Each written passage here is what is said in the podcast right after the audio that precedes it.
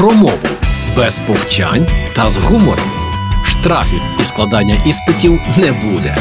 Програма Мовний патруль на Радіо Перше. Вітаю на Радіо Перше. Уже час мовного патруля. Я Лілія Криницька, і сьогодні будемо давати бій суржику.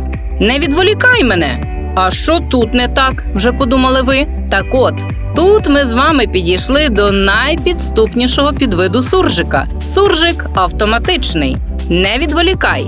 Відволікатися це дослівний переклад з російської «не отвлікай» і «отвлікатися».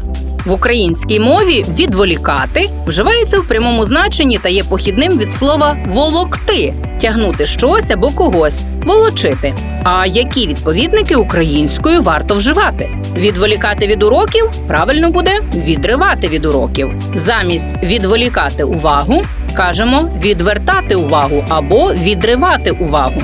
Замість відволікатися від завдання, кажіть відриватися або відхилятися від завдання. І ще один приклад суржика автоматичного. Часто чуємо таке: ця вулиця носить ім'я Лесі Українки.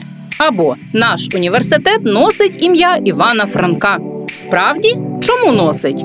У чому носить? У руках, у торбі. Погодьтеся, це якийсь абсурд. Чому?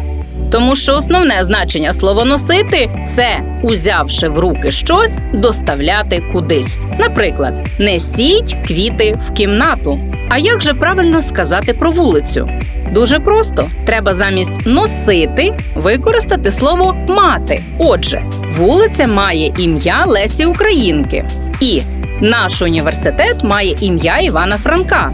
Можливий також варіант із дієсловом присвоєно. Цій вулиці присвоєно ім'я Лесі Українки. Або ще простіше це вулиця імені Лесі Українки, а наш університет імені Івана Франка. Тож викидаємо російські покручі і насичуємо свою мову гарними українськими відповідниками. Та почуємося вже незабаром у мовному патрулі на Радіо Перше. Програма Мовний патруль на Радіо Перше.